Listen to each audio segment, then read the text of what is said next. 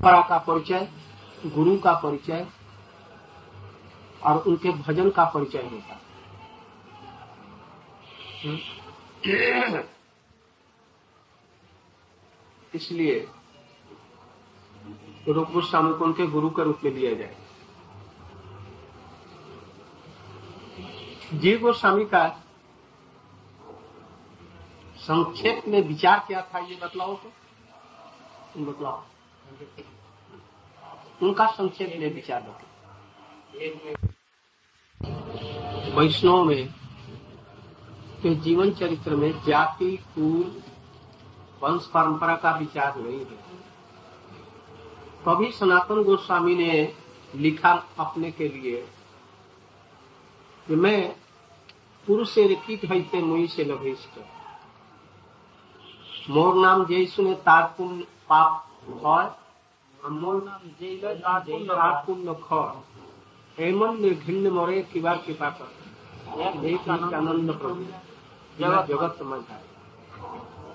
मैं मुसलमान जाति का हो गया मैं म्लेच्छ हो गया मैं जगाई मधाई से भी दुराचारी अपने लिए बहुत दिन दिनहीन शब्दों का प्रयोग किया वैष्णव लोग झूठ नहीं बोलते परम सुसत्य कहते हैं। हम्म? इसलिए जब अपने के संबंध में कोई लिखा तो बहुत से लोग ऐसा समझ लेते हैं। सचमुच में म्लक्ष थे, दीनहीन थे और अछूत थे। बहुत से लोग ऐसा समझ सकते हैं। कि सनातन गोस्वामी झूठ कैसे लिखेंगे? ज़रूर बात थी। सनातन गोस्वामी ने जो ये लिखा ये ठीक लिखा कि गलत लिखा क्या लिखा? झूठ को मूठ को अपने लिए लिख दिया?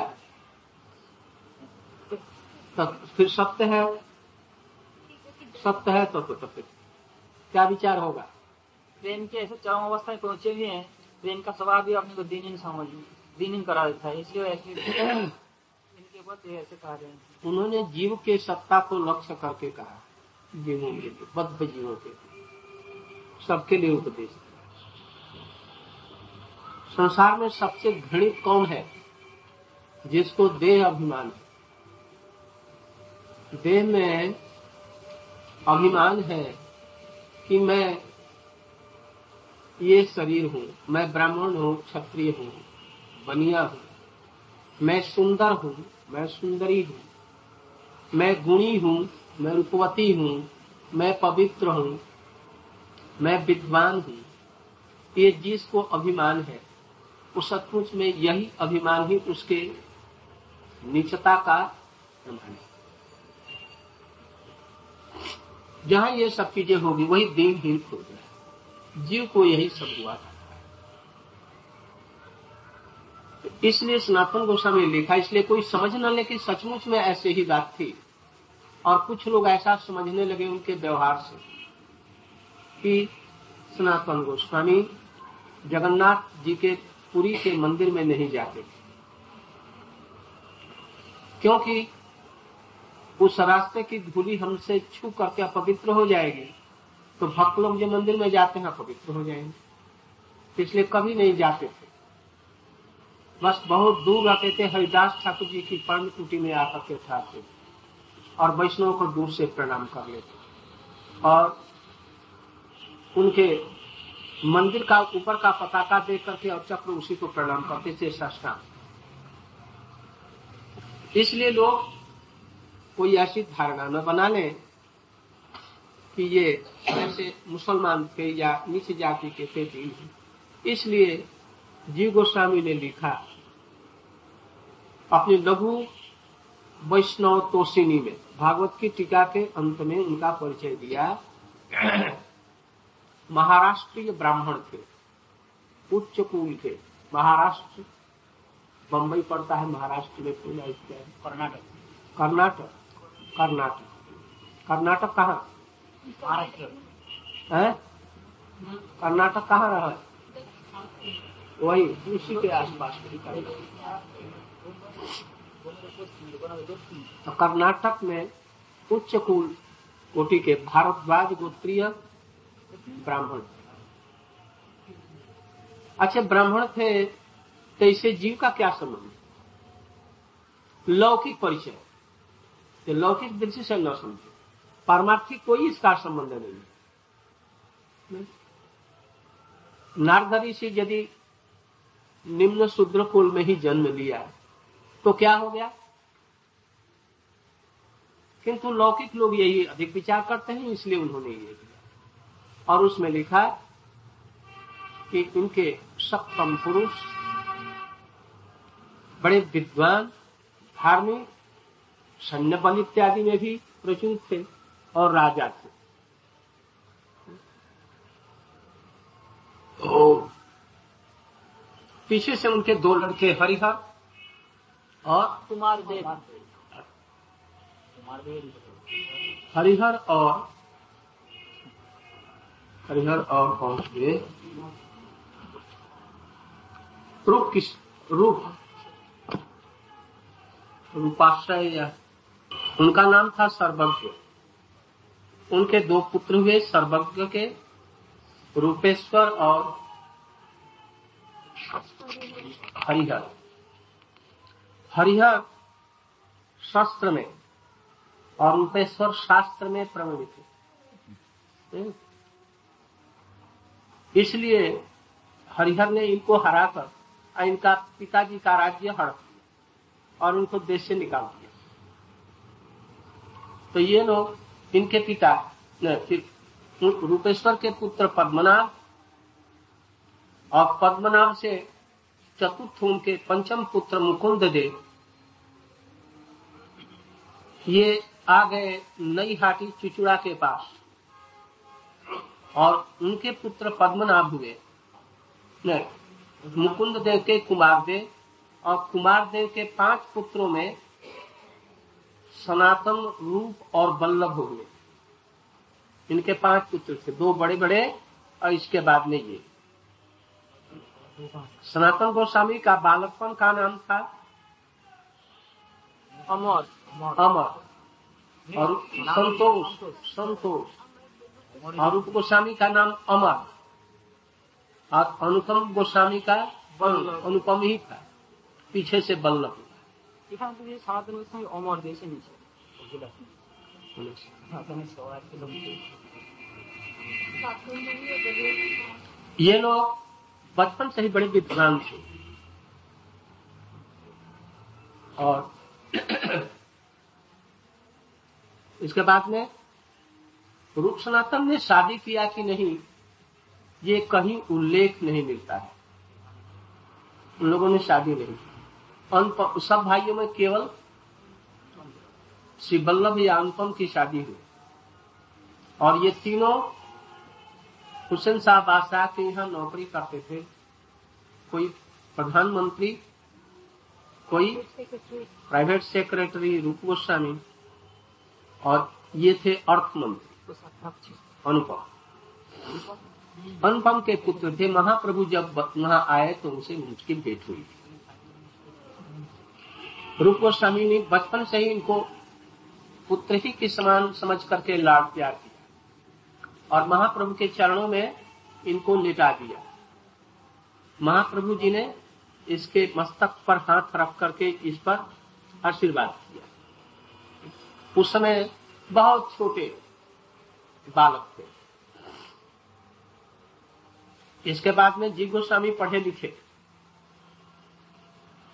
पश्चात में जब रूप गोस्वामी चले गए और अनुपम पहले छोड़ दिया। जी गोस्वामी का दर्शन कर हाँ। वही बचपन में। हाँ? दर्शन करें छोटे। तो इसके बाद बाद में उन्होंने वहीं पर व्याकरण इत्यादि शास्त्र पढ़ा। धनी मानी, तीन भाइयों में से एक पुत्र। कितने लाड प्यार से पले होंगे? अथा धन संपत्ति थी, वैभव था।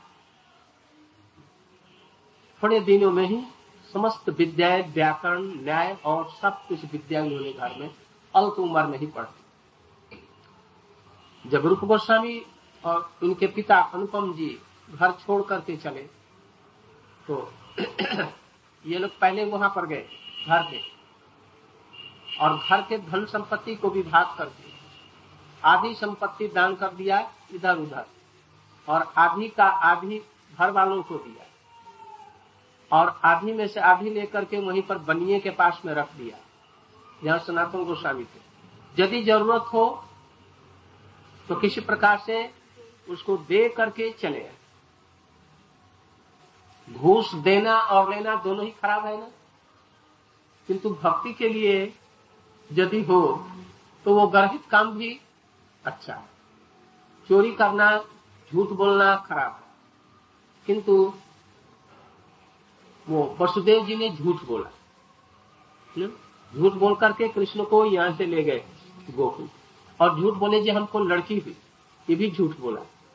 उनके जैसे महात्मा फिर सनातन गोस्वामी के लिए रख दिया, जो घूस दे करके और वो जेल खाने से किसी प्रकार से छूट करके चले आए। तो पहले जब ये गए तो उस समय में वहाँ पर पढ़ रहे थे तो सब संपत्ति दे लेकर के और इसकी पढ़ने की व्यवस्था सब ठीक करके चले आए। उसको चकला बाकला में रख दिए क्योंकि ये तो दोनों भाई चले आए और वो भी आने वाले हैं सनातन गोस्वामी जानते थे। इसलिए हमारे वंश में केवल यही एक लड़का है। इसको लड़क लाड़ प्यार के साथ में वैभव के साथ में रखा। हम्म? अथा संपत्ति। कितना कोमल स्वभाव का ये लड़का होगा इसी से समझो। जब वो बड़ा होने लगा तो धीरे धीरे वो कृष्ण और राधा कृष्ण की मूर्ति रखता है। और उन्हीं की पूजा करता, माला बनाता, चढ़ाता, उसी समय में पूजा करते करते ध्यानस्थ हो जाता। और कोई खेल नहीं खेलता बच्चों के साथ। जब और थोड़ा सा बड़ा हो गया तो सनातन गोस्वामी तो चले आए वो भी। अब वो बारह तेरह वर्ष, चौदह वर्ष की उम्र में नवदीप आए। उस समय नवदीप के सारे लोग महाप्रभु जी चले गए प्रकट हो गए। इसलिए सब लोग छोड़ करके नवदीप चले गए। सुन्न शान अच्छा नहीं लगता था। उनको सब समय स्मृति लगी रहती। महाप्रभु इसी घाट में स्नान करते। मैया यहाँ थी, ये था, वो था। सब देख करके दुखी हो जाते थे, इसलिए श्रीनिवास आचार्य छोड़ करके चले आए। ये छोड़ करके चले गए। अद्वैताचार्य छोड़ करके शांतिपुर में चले गए। कोई कहा चला गया? नवदीप उजाड़ हो। तो श्रीवास के आँगन में उस समय में दो चार दिन पहले ही नित्यानंद प्रभु खड़गा से आए थे। तो वहीं पर ये पहुँचे। बस नित्यानंद प्रभु जी बड़े प्रसन्न हुए उस छोटे से सुंदर बालक को देखकर। और अपना चरण उसके सिर पर रख दिया। मैं तो तेरे लिए ही आया था। नहीं तो मैं तो में था फिर उसको महाप्रभु की लीला स्थली सबको दर्शन कराया। नौ दीपों का। कौन कौन पार कहा कहाँ पर महाप्रभु जी की कौन सी लीला थी? और बोले जी तुम चले जाओ, रूप सनातन के पास में वृंदावन। प्रचुर कृपा की। इसके बाद में वो चले आए। रास्ते में, काशी में सार्वभौम भट्टाचार्य जी के शिष्य मधुसूदन वाचस्पति थे। वो वेदांत का अध्ययन कराते थे। वेदांत का अध्ययन मैंने शंकर भाष्य नहीं उस समय शंकर भाष्य प्रसिद्ध था। ये महाप्रभु जी ने शंकर भाष्य का खंडन करके सार्वभौम भट्टाचार्य को जो पढ़ाया था, और रूप सनातन को महाप्रभु जी ने वेदांत की शिक्षा में ही जो सब उपदेश दिए थे, प्रयाग में और वाराणसी, वो सबको समझ बुझ करके, पढ़ करके बड़े विद्वान आदमी थे, वहीं पर पढ़ाते थे। सार्वभौम भट्टाचार्य ने देखा कि महाप्रभु तो जाएँगे वृंदावन, इसलिए वाराणसी में महाप्रभु जी के लिए कोई क्षेत्र बनाना चाहिए। इसलिए पहले से समझ बूझ करके उनको रखा था, वहीं पर पढ़ाते इसलिए जी गोस्वामी वहाँ गए। कह दिया होगा नित्यानंद प्रभु जी ने, या कोई और कहा होगा। ये तो परिचय कहाँ से पाए?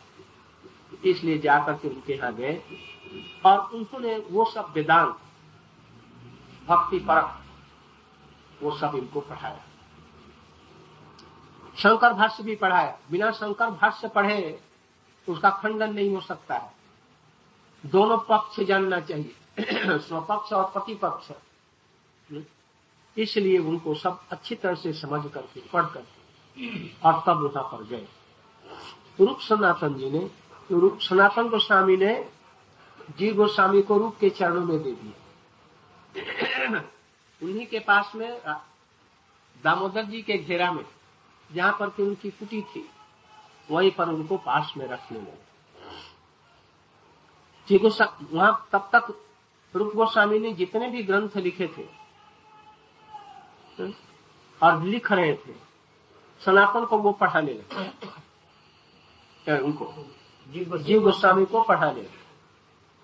एक दिन की बात है कि जिस समय वो पढ़ा रहे थे इतने में खूब तेजस्वी कोई ब्राह्मण है वयस्क। का ज़रूर तुम आजकल क्या लिख रहे हो? तो समझो जो उनकी उम्र कितनी होगी जो उनको रूप कहा होगा विद्वान भी होंगे। ये वल्लभाचार्य थे। रूप गोस्वामी को जानते थे पहले से ही। कैसे जानते थे? राजा हुसैन शाह के मंत्री थे महाप्रभु के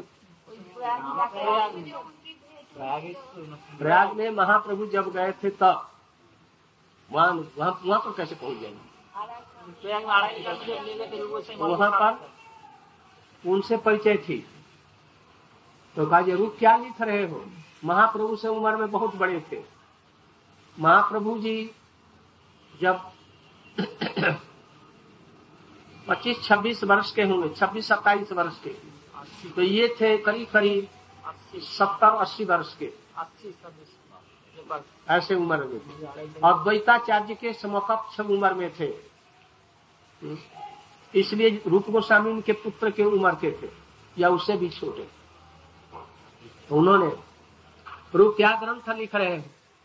तो सकुचाते हुए उन्होंने कहा कि भक्ति में स्वामी सिंधु।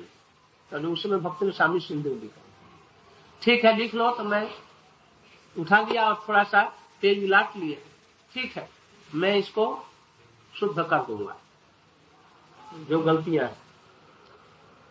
जी गोस्वामी, पंखे चला रहे थे उनको।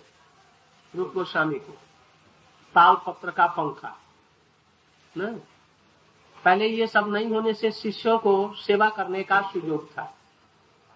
आजकल शिष्यों को सेवा करने का विशेष सुयोग नहीं। कुछ दिनों के बाद में पैर दबाने वाला एक मशीन निकल आएगा। बस वो भी नहीं होगा। रसोई बनाने का कोई कल टिप देंगे, वो भी हो जाएगा सेवा दूर होती चली जाएगी। ये शिष्य और गुरु का संबंध ही नहीं रहेगा। कुछ दिनों के बाद। अभी अभी दिख पड़ता है कुछ कुछ पहले जैसा तो है नहीं, किंतु कुछ कुछ दिख पड़ता है। ये भी नहीं रहे। तो वो जीव गोस्वामी पंखे चला रहे तो उन्होंने सुन लिया। इनसे रहा नहीं गया। थोड़ी देर में ये भी एक कलश उठा करके वहाँ पर पहुँच गए जमुना के तीर पर। बोले, जी गोसाई जी, आपने ये जो कहा, जो भक्ति गोस्वामी, सिंधु जो रूप गोस्वामी लिख रहे हैं, उसमें संशोधन कर रहे हैं तो आपने किस जगह पर भूल देखी? तो ये तुम क्या समझेगा बच्चा व्याकरण पढ़ा है तो थोड़ा सा देखा है। तो तुम क्या समझे? नहीं थोड़ा सा बतलाई तो दीजिए। बस आरंभ हो गया तर्क। उन्होंने कोई भूल दिखाई उसमें से? और बस?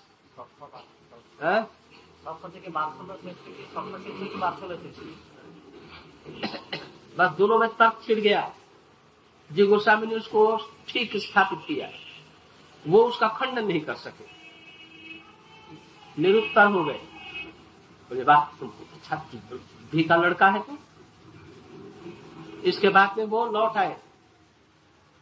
जी गोस्वामी, उनसे, रूप गोस्वामी से पूछा, वो जो बालक तुमको जो पंखा कर रहा था, वो कौन था?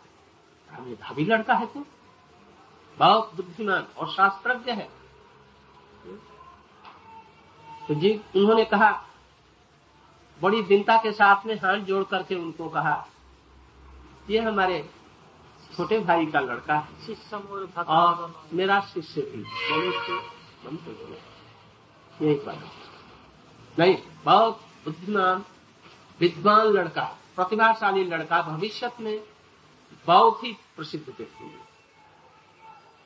तो वो चले गए तो रूप गोस्वामी ने सोचा ये कुछ गड़बड़ किया इसने तो वो पानी जब लेकर के आए कलश से तो उन्होंने पूछा, तुम इतना धैर्य तुमको नहीं है, ये वृद्धा विद्वान ब्राह्मण, और हमारा संशोधन के लिए, हमारा मंगल करने के लिए आए।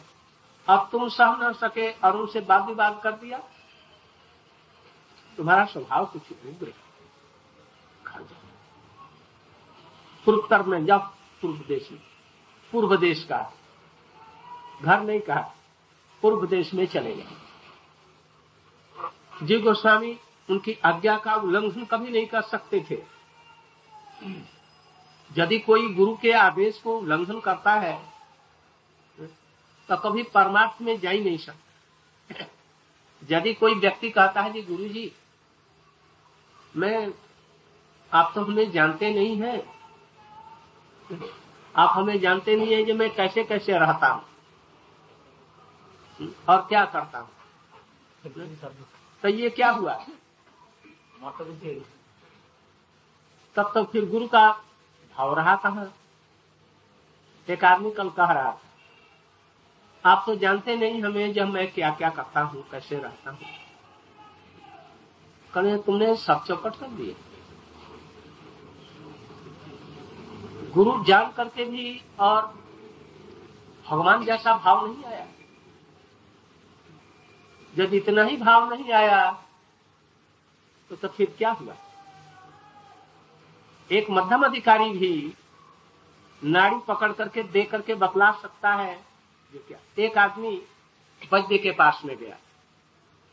न? साधारण वैद्य के पास। उसने देखा जी ये दुबला पतला है। खूब दुबला पतला तो उसकी, उसको नाड़ी तो झूठ झूठ को देखता है। वो पहले जानता है इसका पेट खराब। नाड़ी देखता कहता तुम्हारा हजम नहीं होता है ठीक बात ठीक है। अच्छा ये तुमको यहाँ पर गैस बनती नाड़ी कैसे और आँख बंद करके देख रहा है। और जितने जब उससे होते हैं ना वो सब कुछ बतलाए। ये तो सब जान लिया। वैसे मध्यम अधिकारी एक वैद्य है। हम देख करके बतला देंगे जब क्या क्या परमार्थ में कमियाँ हैं किस व्यक्ति को देख करके ही चेहरे से। और हमसे जो ऊँचा होगा वो वो तो हम लोग का भी नाड़ी नक्षत्र दे करके बतला देगा। हम्म? इसलिए ये कहना सर्वथा, ये ऐसा कभी मत समझना। गुरु जी हमारे जैसे एक मनुष्य है, हमारे मन की भावनाओं को नहीं जानते। हैं उनको जो जानना है वो देख करके सकल सूरत से ही वो बतला देंगे। तुम्हारे एक विचार को टटोल करके देखेंगे, एक हड़िया में एक चावल पक गया कि नहीं? एक पक गया तो? और एक कच्चा है तो अभी कच्चा है। और ये इसमें ये ये गड़बड़ी है, बतला देंगे वो सब। इसलिए गुरु जी को मत बुद्धि कभी मत देखो। भले ही वो मध्यम अधिकारी के हो, जैसे भी हो, उनके प्रति ऐसा। कर्मी अपने गुरु को भगवत स्वरूप मानता है तो हम अपने गुरु को जो भक्तिमान है, उनको सर्वज्ञ नहीं मानेंगे? ज़रूर मानना चाहिए नहीं तो परमार्थी सिद्धि नहीं। जीव गोस्वामी ने बतलाया है आगे चल करके, भक्ति संदर्भ में। पहले जो गुरु कर लिया जाता है, लोक समाज को देख करके वो व्यवहारिक गुरु गुरुकरण होता है। व्यवहारिक। जब आगे ऊपर उठ जाए और श्रवण करते करते उसको ये विचार हो जाए, अरे ये तो व्यवहारिक गुरु है, लौकिक गुरु है, परमार्थिक गुरु नहीं है। तो उसको क्या करना चाहिए? क्या करेगा? उनको प्रणाम करके कहेगा। उनको यथा योग्य सम्मान देते हुए परमार्थी गुरु करेगा। और यदि परमार्थी गुरु नहीं करेगा तो उसका परमार्थ नहीं होगा। इसलिए ये सब का गुरुओं का स्तर, विचार, ये सब भक्ति संदर्भ में उन्होंने ये सब किया है। यहाँ पर गुरु सुशूषणम है। गुरु से मंत्र दीक्षा लेना है, वहाँ पर ये सब निकला है।